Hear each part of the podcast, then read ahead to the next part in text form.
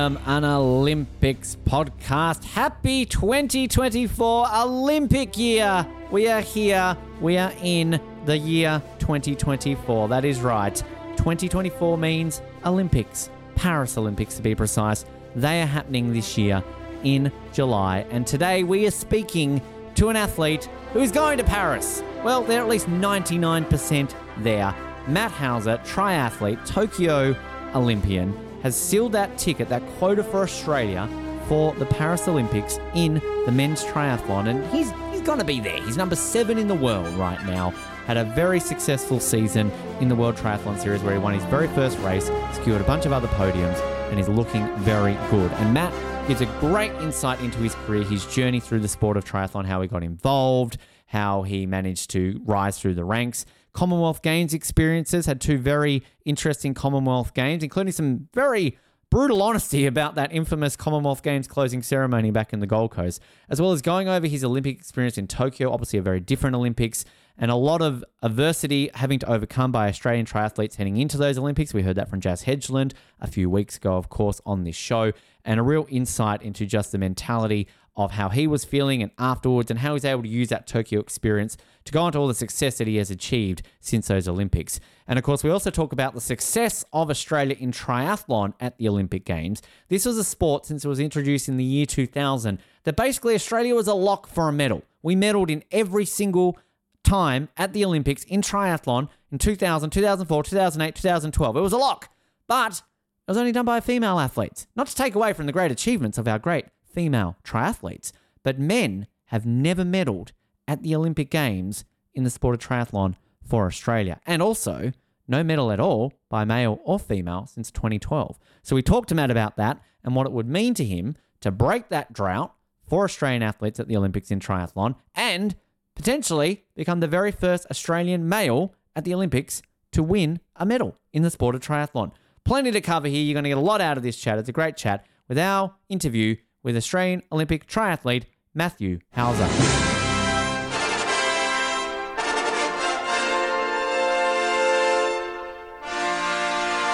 Been a couple of weeks since we last spoke to a triathlete on this show, and we're getting straight back into the sport because, as you know, here on Off the Podium, we love any sport where there are multiple sports in one sport. Multiple disciplines make for better sports. And today we are chatting with an athlete who competed at the 2020 Olympics in Tokyo. Is also a three-time Commonwealth Games gold medalist, a world junior champion, a world champion in the mixed relay, and currently ranked seventh in the world, and already has his ticket booked for Paris next year. We are pleased to welcome to Off the Podium Mr. Matthew Hauser. Matt, welcome to the show. Pleasure to have you on the show today. Thanks, Ben. Thanks for the kind intro, mate. It's, uh, it's nice to hear all the uh, all the things wrapped wrapped together in a sentence like that. So thank you. I, tr- I try my best. It's no um, smashed avo on toast. It's not the best start to your day, but uh, a better way to start the day, mate. try try to get there. Try to get there as best as I as best as I can. But uh, I'm I, I'm always so intrigued with guests on this show who do sports like a, a triathlon, a modern pentathlon, a Nordic combined. You know, multiple disciplines in one sport. How you get involved in that? And my obvious sort of guess is often. Oh, I liked a bit of everything, so I thought I would uh, combine them all into one. But sometimes it's not that simple. So, how did triathlon come about for you, Matt? No, you're right. It's it's not that simple. Um, but luckily, I came from a place, Hervey Bay, up north, um, which had a, like a really strong triathlon community, and it still does to this day. Um, and so I kind of grew up in and around the sport. I started off like running through school school sport and through high school and athletics and cross country and whatnot, and played a bit of Aussie rules and a bit of cricket as well, which I really love. But um, yeah, got into it through that. My running coach at the time also trained in uh, trained in triathlon, and I was needed for like this this school sport relay that that, that they were doing, and they identified me as a decent runner. So grabbed some goggles and borrowed a bike, and then kind of was hooked from then on. I think like uh, is my first yeah um, national. I think it was like might have been like under 13s or under 14s um, in Busselton, Western Australia, and I I did all right there. I won the national school school champs and and kind of thought, all right, well maybe I've got a future in this sport, and um, yeah, loved it, loved it ever since. I could just, I think it's very addictive. Like you push yourselves in in so many different ways. Obviously, like with three different disciplines. So um, yeah, it's got addicted. Is that where it comes from then? That addictive nature because running's fun. Running, you know, you, that can be addicting. Swimming can be addicting. Cycling be addicting, of course. But it's just that challenging element of like, sure, I can run fast, but can I add swimming to this? Sure, I can run and swim. Let's add a bike to it. Like just challenging yourself and then just getting addicted to all those three different challenges you're doing. For sure, yeah, and it's like across the board, like seven days a week, you, are trying to work on your weaknesses and improve your strengths. Like you know, you. I, wasn't the best swimmer when I first started out, and I was swimming like double days, so like morning and afternoon in, in between, like either side of school. And um, yeah, you kind of just get addicted to that feeling of of progression and seeing like your times go down and um, you know obviously crossing the tape and, and doing well or getting a personal best is is one of the most rewarding feelings knowing that you've worked hard for it and you've achieved your goals so um, yeah it's it's certainly it's a grind at sometimes like it's it's not all bells and whistles um, like I've had a lot of injuries over the past like eight to 10 years doing it professionally and, and a lot of ups and downs as well. But I've also, also had a lot of highs and those, those highs well, well and truly outweigh the lows. So, um, and I, yeah, I always joke that I couldn't have been like a really good runner. So like, I'm just average across the, the board at three sports. And you, when you add three average ones together, you get an all right, all right, you know, performance. So, um, yeah, no, I joke about that, but it's a lot of fun. I think that's a great way to put it, though. You know, you might not be super strong in one, but if you take three and combine them all, that, that works perfectly. So that, that goes all right. I appreciate the fact that as a Queenslander, you're into Aussie rules. It's not often that you kind of go the Aussie rules route in, in Queensland. Uh, was there ever a potential future in that? Did you pursue Aussie rules much? Um, I was in the Brizzy Lions Academy. Oh, wow. Like, yeah, 14, 15 years of age, but I think they only liked me because I could run a decent 2K.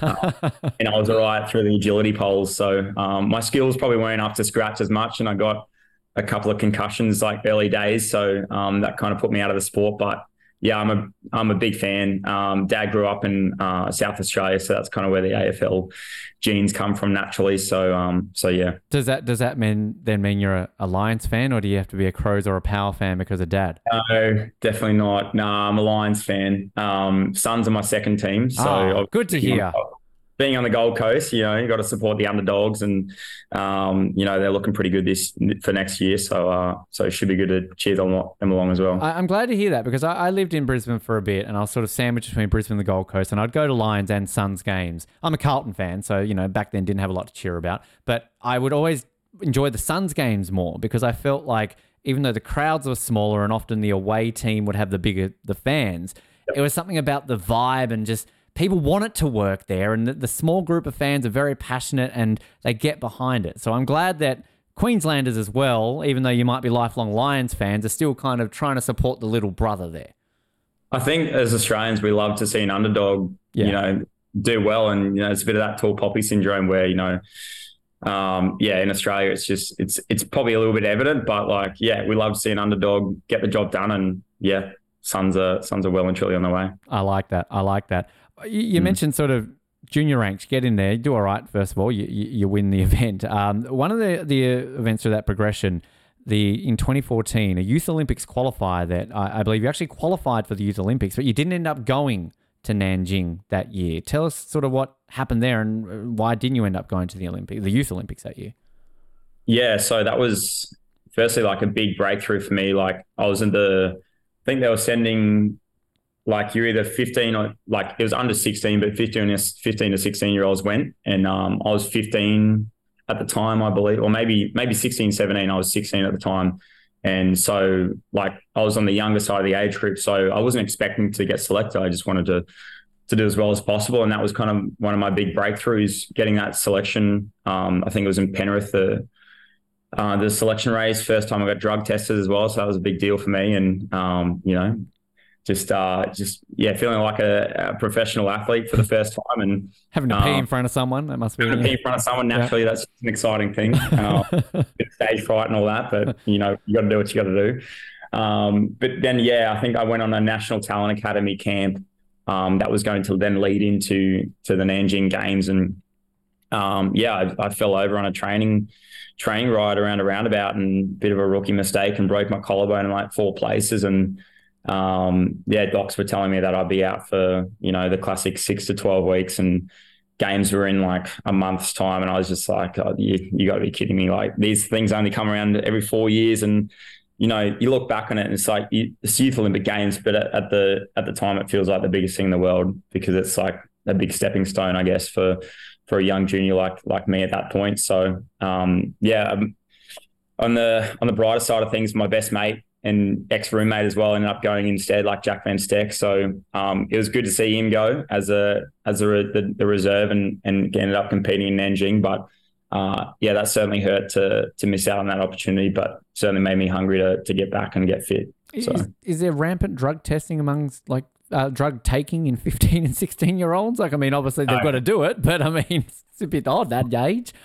it is, yeah. I, well, I guess they got to instill values at, a, at an early age, and um, you know, the system supports itself, and the system's not out there to get you; it's out there to protect you. So, um, yeah, I don't know. It does seem a bit amicable, like a 16 year old, you know, doing the test like that, but got to do what, what you got to do, I guess. Yeah. Had that point around then, sort of that disappointment not making it, had had the Olympics always sort of been a goal for you when you had gotten into the sport, or was that one of these things that sort of the more you progressed and realized it was a possibility that that's sort of when it came a bit more on your radar? Yeah, it's funny. Like everyone says, they like everyone in professional sport. I think professional Olympic sports says that they dream about going to the Olympics and stuff like that. And for me, it was kind of just like I wanted to to be the best at everything. So like I didn't want to just go to the Olympics. I wanted to be world champion. I wanted to be junior world champion. Like I just I wanted everything to be perfect along my journey. And when I started like getting a few injuries and a few little setbacks and stuff like that, I realized that, you know, this it's very hard. Perfection's very unattainable in sport. Like you can't nothing not everything can be perfect and there's going to be road bumps along the way. So um yeah, for me obviously like the Olympics were like you know the, the the pinnacle of the sport. Like you, if if you're the best in the world, you're at the Olympics. So, and I wanted to be the best in the world. So, um, so yeah, for me, I think it was just like taking one step at a time, and one of those steps was like competing at junior level, and then you know rising to the senior ranks, and then and then like competing professionally at, at the the World Series races, and um, yeah, it was kind of like a stepping stone. And I think then when I got closer to to being of age to getting to the games, I was it became more of like a, all right, yeah, let's get to the Olympics for sure. Yeah. So in 2016, do you then watch the Olympics with a bit of a different eye with that progression, with that knowledge in the back of your mind that perhaps in four years' time when you get to age that that could be you? Yeah, for sure. Like I, I remember fondly like a, a Continental Cup I did in Wollongong and at the time Aaron Royle was the only male selected automatically the previous year and, and I raced him and I ended up beating him in that race, and I was like, hmm, okay, hang on, what's going on here, like kind of thing. But I knew it was a little bit out of reach just because I hadn't competed consistently at like the world stage against like other like elite open age groupers. So um, yeah, for me it was kind of like respect Rio. Um, those guys can do their thing, but like I'm I'm going for Tokyo. Like that's my next. That's where it's going to be at. So yeah, yeah, for sure. It was kind of like watching that, knowing that yeah, could be the next cab off the rank for sure. Well, after those Olympics in 2017, you're, you had a pretty okay year, I guess. Uh, you know, world junior champion, uh, world champion as part of the uh, the mixed relay team, and and adding into that level where you're saying about you're going for perfection. I mean, this must boost that confidence a little bit to sort of get a, a world championship medal at, at such a young age, a junior world championship medal as well. I mean, 2017, uh, pretty pretty darn good year for Matt Hauser. Yeah, definitely. And uh, yeah, in reflection, I think it was a bit of a comeback year because the year previous, I, I went to the world champs in Cozumel, Mexico, and um, I got fucking smashed. I went to I went there as like one of the top juniors, and I got 45th, and I got absolutely absolutely smoked. So 2017 was was definitely about like not taking anything for granted, not not being complacent, working hard for for my results and and um, yeah, not just like racing like a junior, but racing like like an elite triathlete, racing like a professional. So um, yeah, and then early on in that in that 2017 season, just after I turned 18, I got a message from uh, from Chris McCormack, um, who was running this this Super League series, and it was like the inaugural event out in Hamilton Island, and it was like 100k prize money. You know, you had the likes of um, Javier Gomez and the Brownlee brothers. I'm sure people would have heard of that, even if they don't know triathlon. Um, that name, and uh, that was kind of my first big exposure to to to versing the the top dog, top dogs, and I think that really doing that early on in 2017 really held me in good stead. Um, to the to the point where you know it came to junior world champs when I was versing 17, 18, 19 year olds, and it felt like you know a Saturday morning park run um, com- compared to racing those guys. So wow, definitely like early exposure to that like elite level um, and being thrown in the deep end and knowing how to like deal with that and adapt to situations like that. Um, yeah, held me in good stead for sure. And yeah, reflecting back on that 2017 year, I think like as a bright-eyed, bushy-tailed junior racing against the best of the best, getting the getting the the two world titles in the one year, like I was like, how good's this? Like, is this? It's going to be like this every year for sure. Like, how how good Aussies are at the top. Um, you know, we're we're doing well. Um, we're getting world championships. Um, but then, you know, shortly after you realize that it can't be like that every year and you've got to really celebrate the wins and uh, when you can for sure. So, yeah, that's definitely something I learned from that year. Because it's not often you get a, a world sort of senior title before a world junior title, right? Like, I mean, it was sort of that, that happened a couple of months before the world junior championship, right?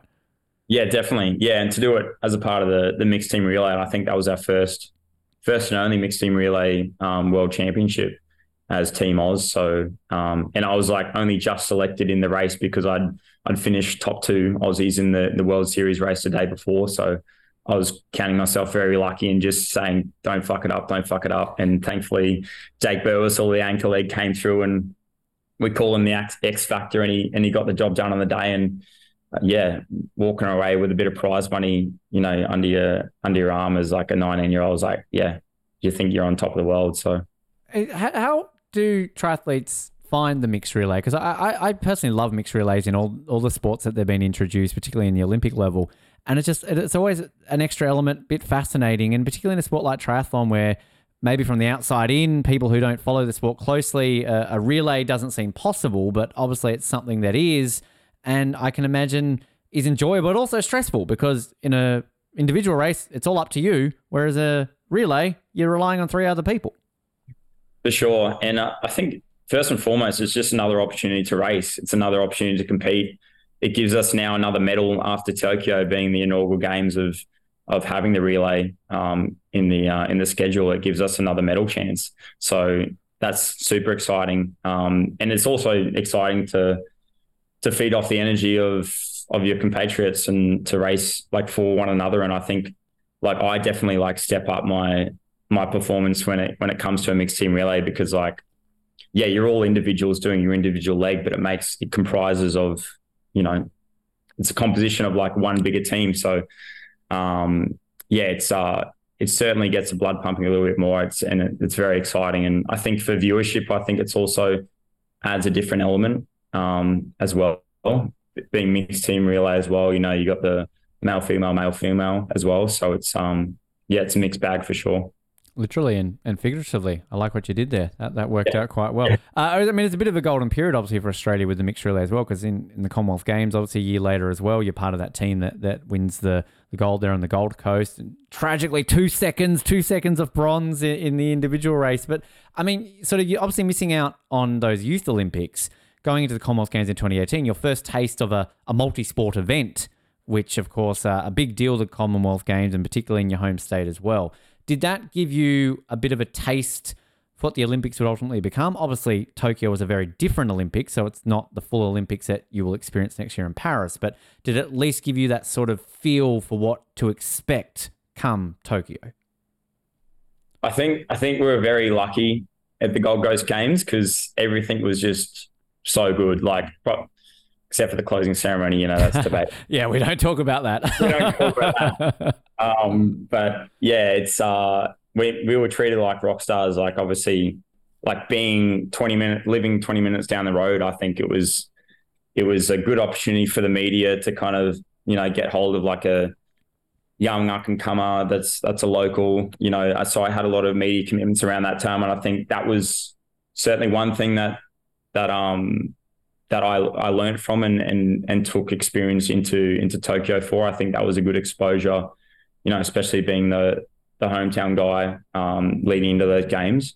Um, but then everything from like the like the village, like the village, we had like like a, a pool at like every ACOM tower and like personal barista. Like it was just like we are treated so well and it was so well done and a credit to like the Gold Coast and the Com Games Oz team like they did an amazing job and it was such a great experience and an introduction to the multi-sport event as you said um so yeah and I on the on top of that like I hope Com Games like doesn't doesn't fizzle out because yeah. you know like that's that's a scary reality like being like a former medalist like you know you kind of lose you almost feel like you lose a bit of credibility like if they just fizzle out like that. So I think, um, you know, whoever picks it up, you just got to get on with it and get rolling because there's going to be other events like the Pan American Games or the European Championships. Like they still have all these different, you know, events across the world that kind of mirror the Com Games. So I think it's super important for us to keep that tradition going. Because it's uh, it's really only. I mean, I know we've just seen the Pacific Games, obviously, but even with the Pacific Games for Australia, we're kind of only selected certain athletes. We can't send a full strength team to the Pacific Games. So we don't really have a regional games like, as you said, the Pan Ams, the Europeans. The Commonwealth Games is kind of really it for Australia, aren't they? And I can imagine for an athlete like yourself that you've got these tiers of competitions that obviously lead, as you said, the Olympics to the peak, but it's still important to go to one of these – regional games for exposure. I'm sure they're again mirroring that Olympic environment because even mentally as an athlete, as you're saying, village life, the the hype around it, you need to deal with that in an Olympics. So you kind of need some training and aspects of that outside of what you're regularly used to every year on the Triathlon World Series.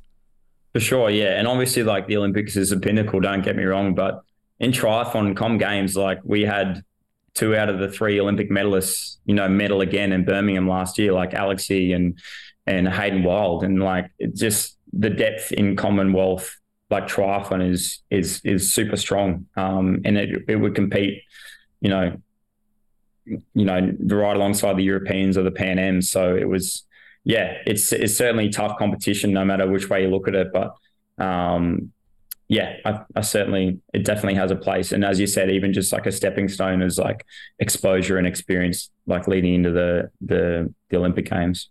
I actually, you brought it up, and I, I know we said don't talk about it. I actually would like to get your perspective on that closing ceremony. We had Johanna Griggs on a couple of years ago, of course, famously blasted into that uh, Commonwealth Games after it aired, and she spoke very honestly about that a couple of years ago. But I don't think we've ever really got the athlete's perspective. I mean, were you at that closing? I was in the stands and I was hating it, but like, I mean, were you there? What was your experiences like during that closing, the infamous closing ceremony at Gold Coast?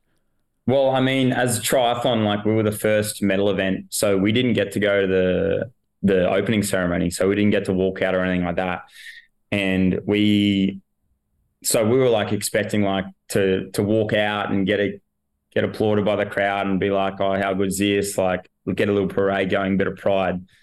But we were just like shuffling in for like half an hour to this like dark stadium, which is like the I know the lights were out and stuff was playing or whatever, but we were just shuffled in, and there was no like big entrance or whatever. Like we were just kind of like, you know, chauffeured in, and we just like, okay, yeah, there's like dancing and whatnot, and okay, bits and pieces going on, a bit confusing.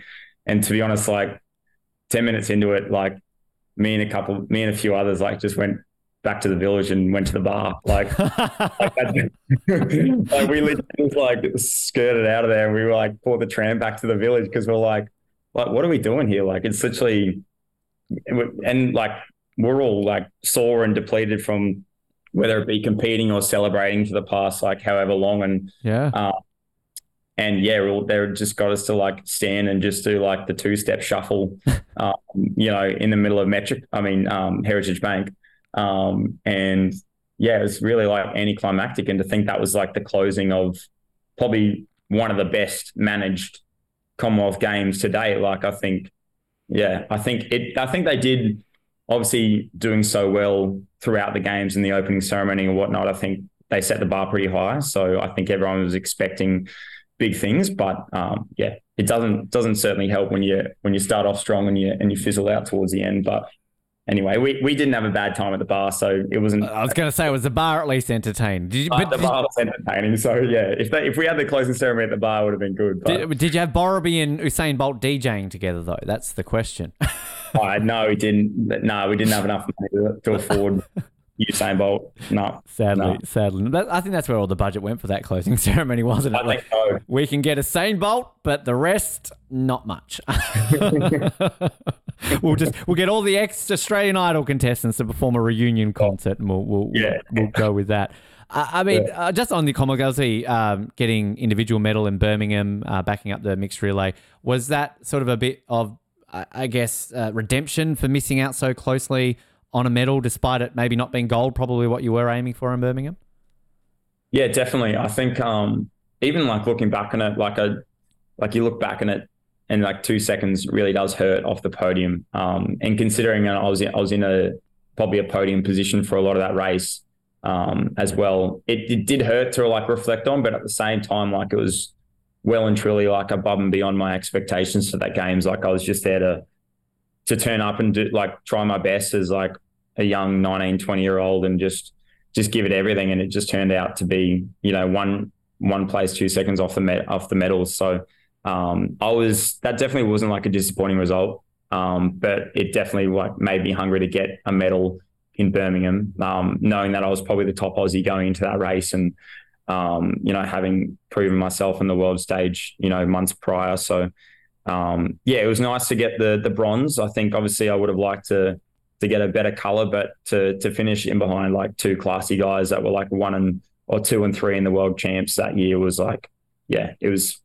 I couldn't have done much more in the end. Like, and I had so many of my friends and family over there supporting me as well. So it was a it was a really nice experience. Um, yeah, and obviously to to sneak in for a medal, the Welsh the Welsh crew got us in the end. Um, but uh, yeah, the mixed team relay was a good way to finish off as well. thing that I, I love about triathlon at the moment is, you know, I think people have a an opinion on triathlon nations. You know, like you know Australia and, and you know we've had what South Africa in the past. We've had we've had Simon Whitfield on the show, Canada, sort of these these nations, but.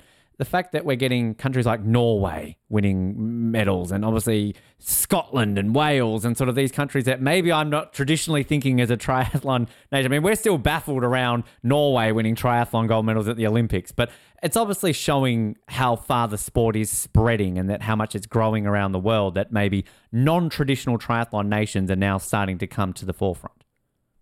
For sure. And like for so long, it was like America, GB, New Zealand, Australia. That was like pretty much all the countries and like a handful of Europeans. And there was not much exposure in the early days to like um, a lot of the European countries. But now it's like it's taking off like the the passion and the pride for for endurance sports over there, I think as well. It's like they're so well respected, obviously with like the Tour de France and Yeah. and cycling and and that popularity over there and running's becoming so popular now as well it's like i think it's great to see because you compete in places like france and and like going to paris next year like the the tri- the respect for triathlon over in france is just like another level uh you know in comparison to to what it is here in australia. So um it's not surprising to me that like the europeans have definitely stepped it up in the last like five or so years. I think it's it's really good for the sport. It's like it's definitely um, yeah, it's definitely evolving the sport more than it ever, has, and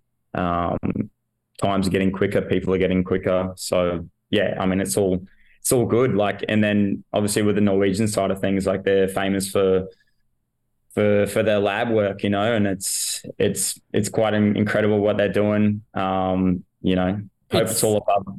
Yeah. Scary. This is what we talked about during Tokyo. Is that, and this is no disrespect to Norwegian athletes, but like you know, you think Norway, you think the Winter Olympics dominate the Winter Olympics. The fact now that we're seeing them start to get really good at summer, like it's scary to think how good Norway are getting in just sport on on every single level, winter and summer. Definitely, and I think it's uh, I think definitely the weather over there probably hardens them up a bit as well. Yeah. like I, just the freezing cold and the yeah the amount of variability in in their weather, and obviously like being a mountainous country as well, it's um, probably toughens you up a little bit rather than just like going for a cruise along the beach uh, on the Gold Coast. So um, yeah, it's probably where they get a bit of their dog from and a bit of their grit. But um, yeah, we'll keep keep trying to like give the Aussie spirit a, a good crack and Reel 'em uh, in. Reel 'em reel 'em in. Yeah. reel 'em in. Keep, Yeah, yeah. keep on keep on going with that. Obviously, Olympics 2020. I mean, we know they were delayed. Everything along the lines that that happened into that. What was the delay for you? A, a blessing or a curse? Where how was things tracking? Had the Olympics gone on schedule in 2020 versus 2021? Um, yeah, I think it definitely was more of a curse than a blessing. Like, I don't want to be making excuses, but Australia had hard lockdowns and we weren't allowed to travel overseas. And a lot of the overseas competitions were still going on. And yes, we were still able to train and, and get stuff done here, but um, we really lacked that international exposure. And I think while we were stuck here, like racing ourselves, the rest of the world was still kind of kind of getting by with with doing a few international races and and still seeing the sport evolve and evolving with the sport over there. And I think when we got by the time we got over in Tokyo, I think it was our first international competition for like 18 to 24 months. So Wow. we were like on the back foot. And I think that it was almost like obviously we we got the enormity of the situation and and it's the Olympic Games, like you got to bring your A game. But um, yeah, I think we're definitely like missing that like kind of like competitive exposure. Um, and triathlon evolved like quite surprisingly in those last and that those like two years. Um, and it, and it showed in the Olympics, sure. Were, were you already qualified sort of ahead of the the delay and did that sort of carry over into 2021 like if you were qualified did you keep or did you have to re-qualify ahead of the the postponement So I was only still there was they made the selection criteria really difficult because they wanted to select um, based off the mixed team relay because I think they saw that as one of our best medal chances. So they wanted like a discretion um, kind of yeah structure around the around the selection policy. So no one was pre-selected. Um, everyone found out pretty much six to eight weeks before the games. Wow. Um, so it was like it was very much like swimming. Like they had their trials like very very late on, and they do that for for kind of peaking reasons, same as the Americans. But yeah, for us, I think they kind of dragged it out as long as possible to allow you know as many you know results to be counted and and like kind of performance to be performances to be analyzed and whatnot. Um, and they took that all into account. So I think uh, yeah, it was a, it was a late selection, and I think that probably didn't help as well because like we were treating every race up until then like it was D Day, like it was didn't matter whether it was like a local triathlon, you know, in the back of the Gold Coast hinterland, like it was, you know, we were we were competing for every like little inch. Um, so that probably didn't help as well. But you know, what can you do? Like you, you know, you you kind of you met with this COVID and you can't race and compete, you know, against other nations and stuff like that. So you have to go go all you have to go with or go off is just Aussies racing Aussies. Um, and you know, some people respond to that well, and some people, you know, like to have a bit more competition around them to bring out their best competitive self. And um, yeah, the team was selected, and we went over. So Because I know we had Jaz Hedgeland on, and she talked a little bit about that period and kind of how how that was, and just yeah, so so challenging. I mean, kind of just fast forwarding a little bit now, knowing that you're already on a plane to Paris, basically. I mean, kind of obviously a lot different uh, this time around. Do you think, as you're sitting here right now talking to me, that that is mentally a lot better prepared now that you've got this extra time to kind of go into that, and it's not so close to Paris next year. You already know that you are going to those Olympics, so you can focus on things differently this time. For sure, definitely. I think like now I can be like I can enter next year and say like the only race that matters is Paris. Like that's the only race that matters. And like leading into the start of 2021, I was like I've got to make every race count. So the pressure was on. I needed to be peaking at every race. I didn't know what the selectors were going to do. So yeah, to be able to have that ticket punched, um, barring any you know misbehaviors by me, um, you know, because I'm not actually selected. I'm um, I'm non- nominated, um, so the formal selection will come out early next year. But um, yeah, I think I think that definitely helps and helps me kind of set up and plan around uh, you know, that late July, early August time um, next year, and is a nice place to be in. Yeah, being seventh in the world also probably helps on that, uh, you know, resume Definitely. coming that Yeah, formal yeah. selection. Can't think that hurts much. doesn't know. And I think like that that came as a byproduct of of the disappointing campaign of Tokyo. Like I don't think I would have been the athlete I am today if I didn't get humbled in that experience because yeah, I kind of had to take a step back and um and I spent like two weeks in quarantine with my coach um in northern New South Wales because we couldn't get across the state border at that time and um we basically just like sat down and two weeks of like having a couple beers, planning stuff out. Um, and it was like, was all around me, like really committing to this professional lifestyle and accepting that this is like, this is my job. Like, it's not like something I do as a hobby or a lifestyle or something that I'm lucky enough to do because I'm talented. Like, this is my job. And if I work hard enough at it, like I can really make a living and really make a future for myself for myself. Um, so that was kind of like this change in mindset I had. Um, and then I really wanted to come out the next year and just yeah prove that I had it in me because I felt like I was kind of at a crossroads where if I didn't really like step up and like get on this new wave of racing and these these new fast times that are being put down on the run and uh, I knew I was going to get left behind and I didn't want to didn't want to work a nine to five job. So you know I really wanted to to stick at it and yeah live the dream as a as a professional athlete. So yeah that's brought me to where I am today basically. I love hearing that because it is always that level of commitment you've got to work out after any Olympics, given that it is a four year cycle, whether you've got the drive to push towards it. Obviously, a little bit different after Tokyo. It's a three year cycle, so it's one year less given how things turned out. But uh, mentally as well, that, that is that drive you're talking about because it's a lot you've got to try to achieve to get to that point again to have another crack at a, another uh, Olympic Games. Yeah, and I think I think for us as triathletes, like it's really it's really good and helpful in the fact that we have like all year, all round like racing, like all throughout the year.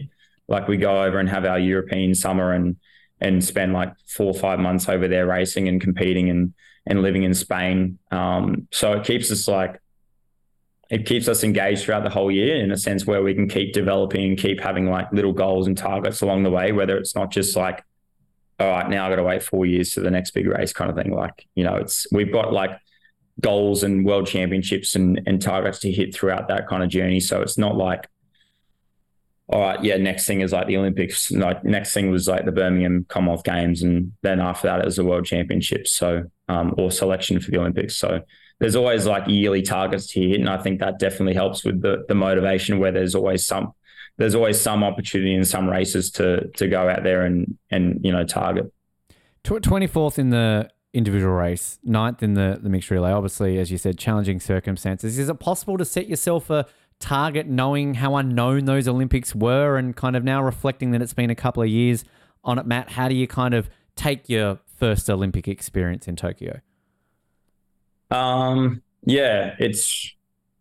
I don't think I've fully, like, I have had some time to reflect on it. Um, but for me, like, the first thing that came to mind after Tokyo was like anticlimactic. Like, it was, it was like this big build up, so much stress around, um, so many like different moving pieces in the federation and and trying to tick off all these things and and stresses around COVID and and trying to like navigate that space um, and to to drop in late to the village to to be secluded basically from the other teammates um, to not going and like immersing yourself in the experience and watching your you know I've got mates that that were in the swimming team and in athletics and I couldn't go and watch any of those races or get tickets or access to those venues so um, yeah it definitely takes away from the experience um, but the one thing I did I did learn and take away from Tokyo was the um, was the joy that like like seeing other people succeed from Australia. That was like probably one of the most rewarding things that I got to experience. Um, a few days before the before the race, I was actually had to quarantine because uh, I came down with a cold, um, and it wasn't it wasn't COVID. Uh, I did numerous tests, and, and we all had to do numerous tests throughout the you know the the time of the games, and um, so I, I, missed out on a few of the ceremonies and whatnot early on. So that made it a bit difficult for me. But when I got out of that kind of quarantine, um, yeah, seeing like the the um uh just like the how like people like the medal winners were like kind of welcomed back into camp and like a big like you know hoo ha of like yeah like celebration basically of everyone coming in like what that did to the different teams within Team Oz and and what that what what it, how it kind of uplifted everyone. I think that was kind of like I looked at everyone in triathlon and I was like, and this was after the individual race and obviously disappointing result for for most of us. Um, yeah, going into the mixed team relay, I was like, we need to like we I, I want that feeling. Like mm. I want that feeling for us, and I want us to us to provide that that feeling for for the rest of Australia because that's like such a powerful thing and such an honor that we have that kind of capacity in sport to to provide that. Um, and look, obviously, it didn't work out for the relay, but um, yeah, that's something that's definitely driving me towards towards wanting a medal in in Paris for sure. Well, I was going to ask that because it's got to be that drive. With disappointment comes drive, and also the fact too. There's two things that Australia now on a I want to say a drought from triathlon medals because we obviously had medaled at every Olympics uh, until London, and the last two we haven't. But on the male side of things, Matt, no medals for the men. Like the women are carrying the load here. So yeah. like that drive and that and that you could be a history maker in Paris. You could be the first ever Australian male to win an Olympic medal. I mean, I can imagine that kind of gives you a bit of energy towards that as well.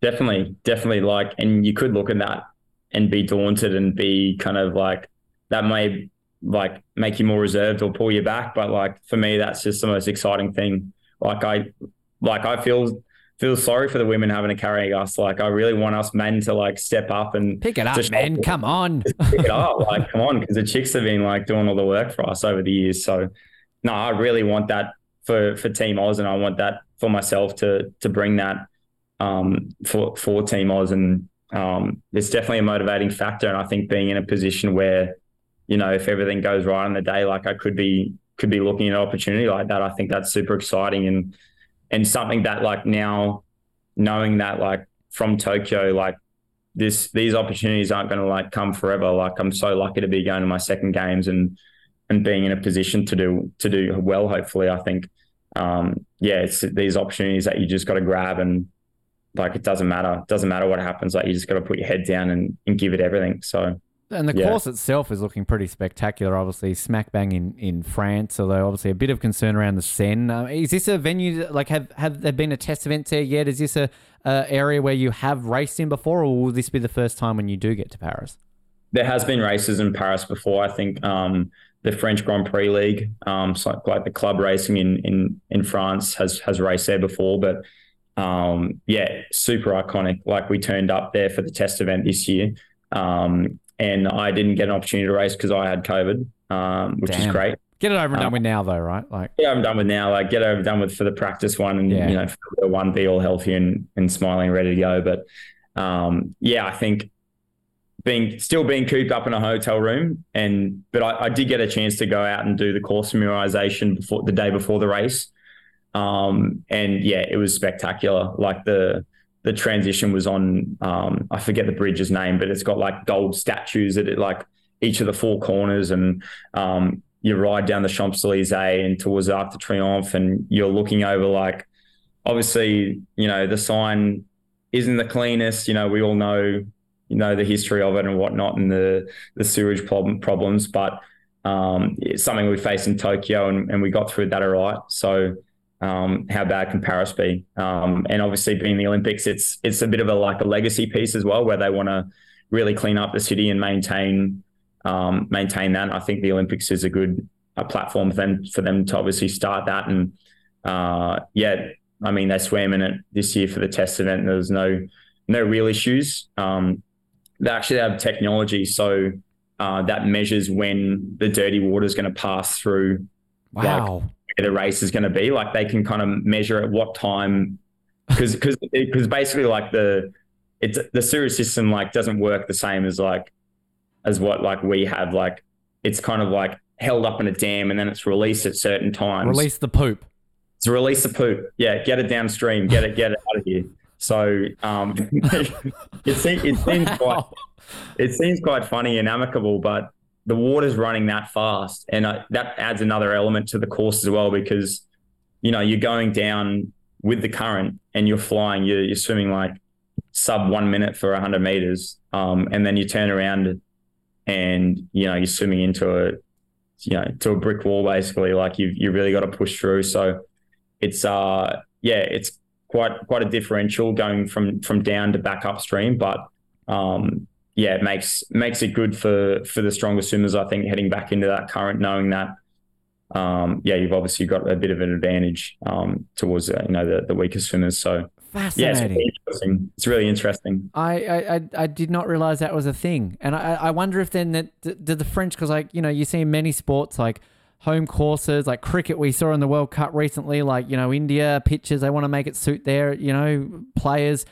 wonder if the French are like well our triathletes swim better with lots of poop, so release the poop. Like I, I don't know. Like I mean, it's fascinating to think that there could be some strategy involved when it comes just to the simple case of the water there.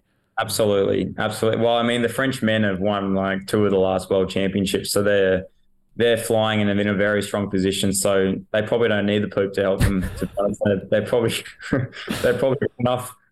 Oh. Got enough it is, but yeah, no, it's uh, it's going to be super interesting. Um, yeah, I just got, yeah, can't wait to get out there and experience the crowd because obviously we didn't get much of that in Tokyo. So yeah, yeah, I'm sure Paris is going to do a great job at putting it on. You, you've made our coverage next year so much uh, more fun knowing uh, that there could be poop just floating around ready to go. Uh, I mean, right now where we're at, obviously, you, you of the back so far, very successful season. You, you won your very first uh, World Triathlon race. As I said, uh, seventh in the world. You got that quota. The, the, the Paris passport is basically stamped. Obviously, just needs to be signed off. Uh, I mean, how are you feeling right now, Matt? How are you feeling heading into this Olympic year based on what you've just completed this season? Um, I'm feeling really positive. I think, yeah, like obviously I've shown now I can, I can win a race. Like winning my, winning my first race in Montreal earlier this year, and um, you know, after that, a few hiccups along the way, getting COVID and missing out on the test event. But um, yeah, I think the biggest thing for me is just trying to stay healthy um, and and just making sure I'm I'm the fittest I can be on the start line. I think that's super motivating. I've got a few early goals to tick off at the start of the year to to get some uh, some racing momentum and get some experience, um, you know, and get off the mark. And one of those races is uh, is in Wollongong as well, our first um, like major race since Mooloolaba World Cup in 2019, 2020, I think. So super exciting to get, you know, an elite race back um, on the shores of Australia, which is really fun.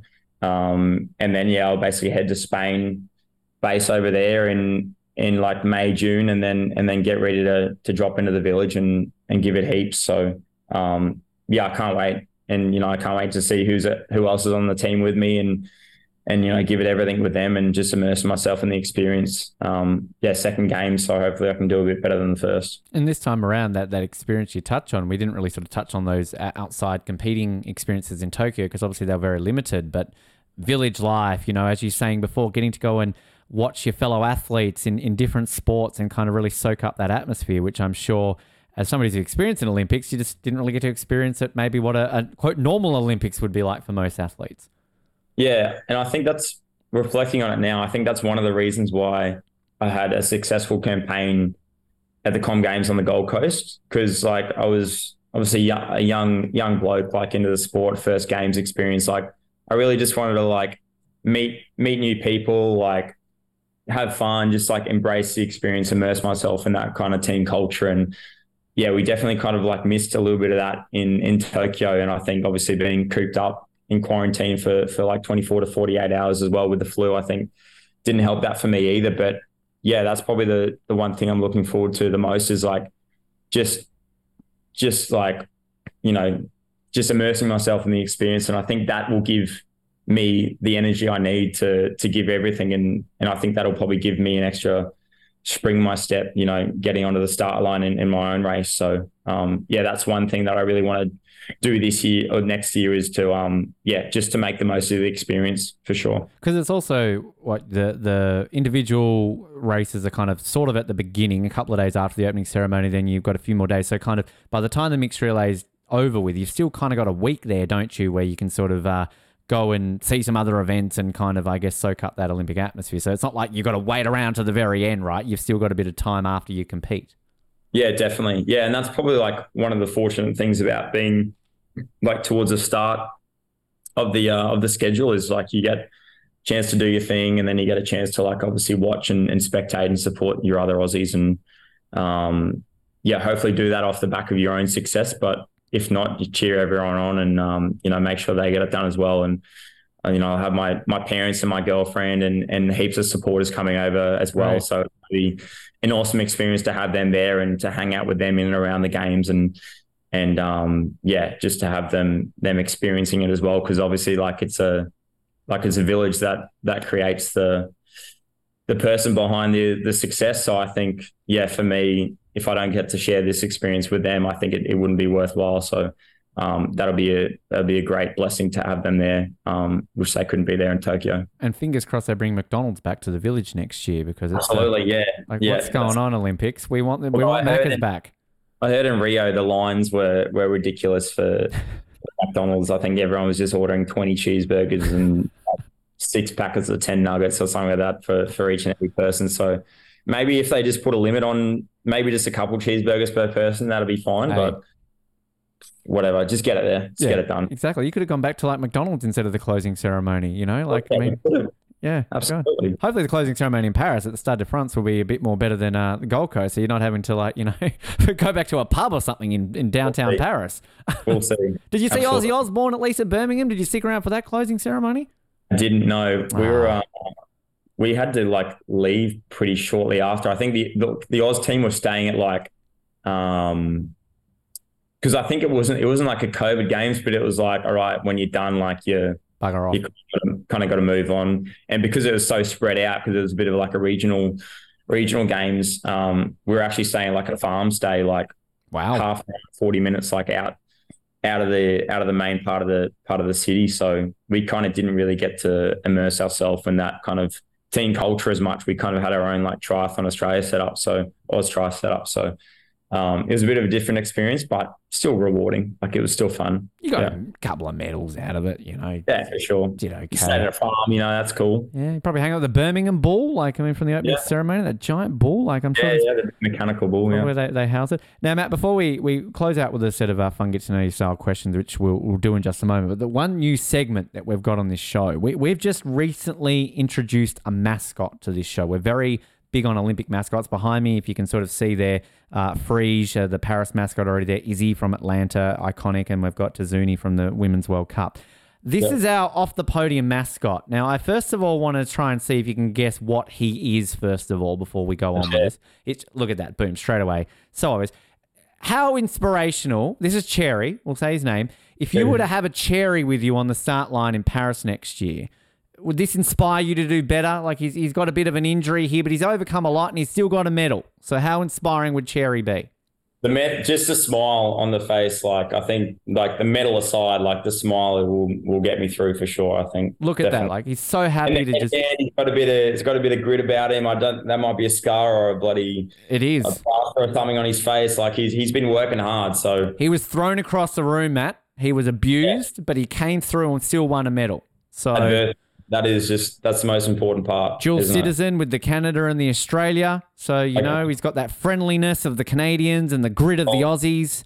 You The know vibe, yeah, exactly. Poutine with the meat pies. Sure. They've you know? actually had.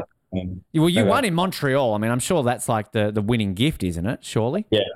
Well, I mean, I think we got coffee beans or something like that. But yeah, no. Poutine, I don't think I don't think I was my stomach could have handled poutine after the race, to be honest. you can't not have it there. But I'm glad Cherry's getting that. Like we'll we'll we'll see what we can do for Paris. I'll be in Paris. So perhaps I'll bump into you and I can and maybe hand you one over there. But he's getting the ticket of Put a smile approval. We like that. We like that. Matt, we wrap up every single interview with a set of get to know you style questions. As always, these are based on a questionnaire that Canadian athletes got ahead of both Rio and Pyeongchang. There is the option always to draw. How your drawing skills? Let's ask that first of all. Not good. Not good? Great. That makes it even better. If you feel the need, you, you got some time off or anything along those lines, you can flick it through to us. We'll put it on social media. Uh, the options are draw a picture of a, an Australian animal, Uh, and what would the coolest Olympic medal look like? And also draw one of your teammates. So Uh, Okay, maybe I'll just go a nice stick figure. We we are never opposed to a good stick figure. Nice stick figure for Jake Birtwhistle or someone like that. I know. Oh, now we need to see first. Now we need to see that, definitely. But we'll start off with our first question. Your favorite ever Olympic moment is? Oh, crikey. Um, I think. Goodness me. I think probably Emma Snowsill winning in Beijing. I think obviously that was our first Olympic gold and our only Olympic gold Mm. um, on the women's side as well. So, um, and Moffy as well, finishing third. So that was that was a pretty big day for for Australian triathlon. And while, while I probably wasn't into triathlon as much back then, I, I still recognise the significance of the moment. So that was that was super cool to see that. 10 years old, if I'm not mistaken. So Yeah, uh, correct. I, Yeah. I, I like aging myself and when I kind of come in with something like this, but I vividly remember day, full day one of Sydney, watching uh, Jones get that silver. And Yeah. uh, be very shitty. I was honestly, I was 13. I'm like, oh, we didn't win a gold. This is a bad start. But then in hindsight, obviously, uh, you know, great moment there in front of the Sydney Opera House. So uh, in the very first Olympic triathlon, of course. Uh, if you could choose any Olympic host city, where would it be? Hmm. Oh, that's a good one. Um, Brisbane. Well, I was going to ask about Brisbane. So you what be 34, thir- yeah, 34. My maths are correct there. Is Is, is that a good age for? Like, is that something that kind of, you know, 34 triathlon body still going to be holding up, do you think? It depends on a few factors. It depends where I'm at um, outside of triathlon in my life, and it depends how the body's holding up.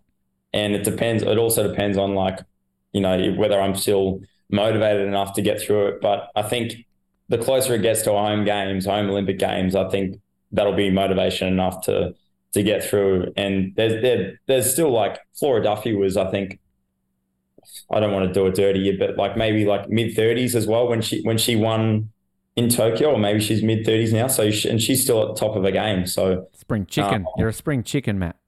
Absolutely. So I think anything's possible, and I think the the premise of a of a home games is uh yeah was probably motiv- motivation enough. So yeah, we'll see. We'll yeah. Home state as well, up the road from where you're from. Like, come on, Home like state, yeah, at the at the Gabba. exactly. you know. Lions Mecca.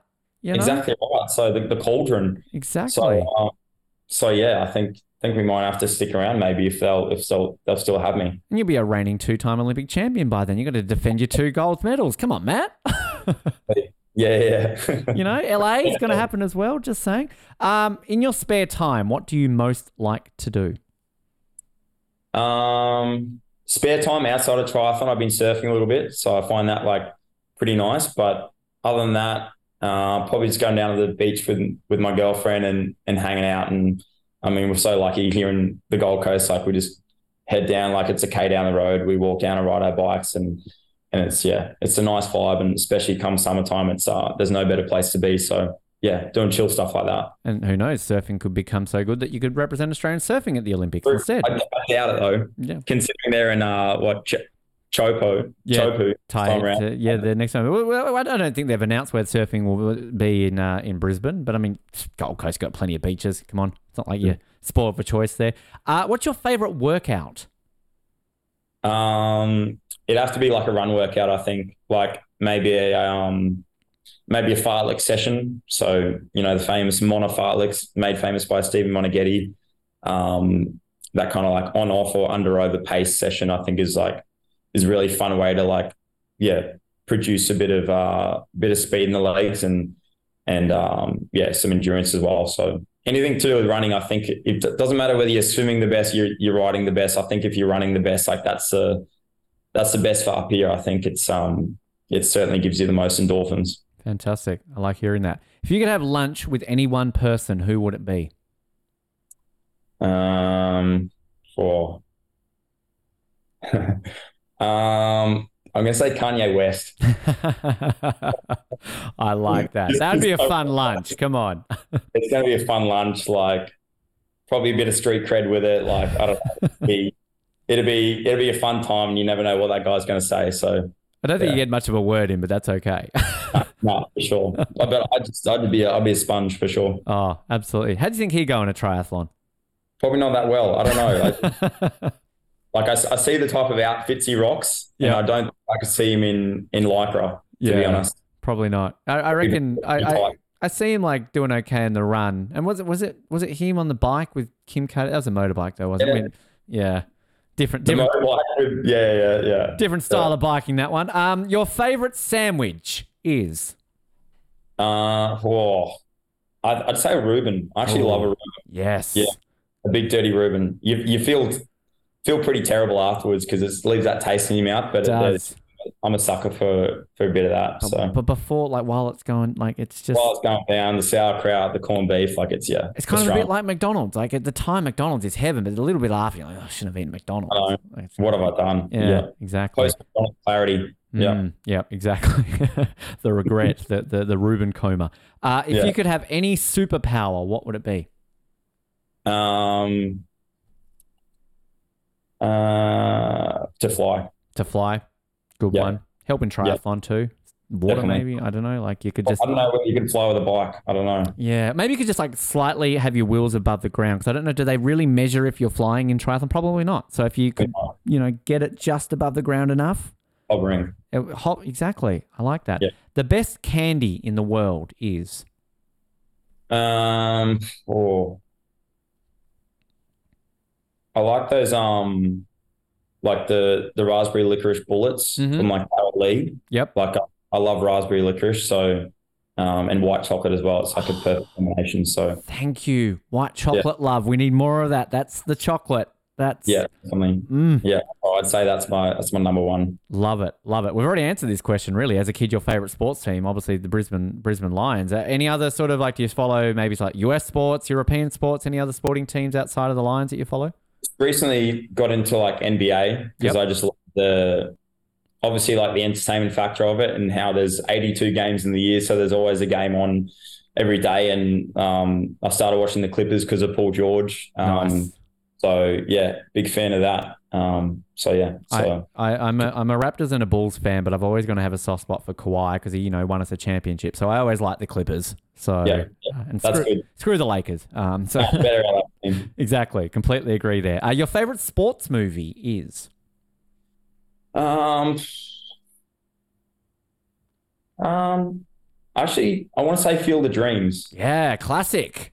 Field of Dreams. Um, because yeah, I grew up watching that with my dad because he loved it, and a couple of yeah, a couple of classic moments in that movie where it's it's pretty inspiring. So, um, Gotta love a good good inspirational one there. And, and Kevin Costner, who doesn't love Kevin Costner, right? absolutely, Bring absolutely. back bring back Kevin Costner. If you could live anywhere in the world, where would it be?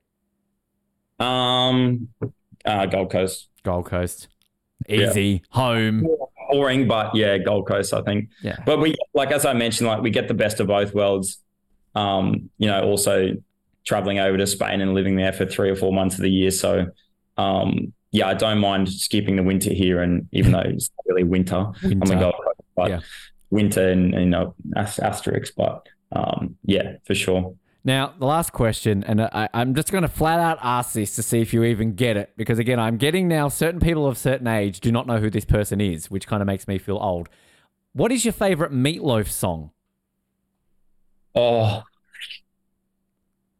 I know the band Meatloaf. Yeah, I know the band Meatloaf, and I, and I have a couple of mates down in Victoria who who, who, who love them. good. Uh, I don't. I, I couldn't name a song though. All right. I'm well. I, I'm, I'm Yeah. like half glad I'm that you know who he is. That's I'm aware of fine. Because the last time we asked this question on this show, Maddie Hoffman, too young to even know who Meatloaf is. And that Yeah. kind of just made me feel a bit old. But I'm sure your mates Probably- will enjoy that that question. I'm probably am like a little bit. It's slightly too young to to know like Meatloaf anyway, but like I I'm into like the 70s 80s rock classics as well. So it's like Right period there for that. I'm sure Right like period. Bat Out of Hell is a classic album anyway. Yeah. You, you'd know those songs if you heard it. Rocky Horror Picture Show, of course, he's in that. Yeah, so yeah. all that fun stuff. Matt, before we let you go, people want to follow your journey between now and, and Paris. Where can they check you out? Social media. Give give people a chance to, to check out the journey between now and Paris. Yeah, so just Matt underscore Hauser on Instagram. That's where I do most of my stuff. So yeah. Simple. Straight to the point. Easy. Easy. Matt, Yeah. mate, it's an absolute pleasure to get you on the show. Best of luck with everything moving forward towards Paris and that second Olympics. And we'll, we'll get you back on the show with that crisp gold medal around your neck. How does that sound? Sounds pretty good, Ben. Sounds pretty darn good.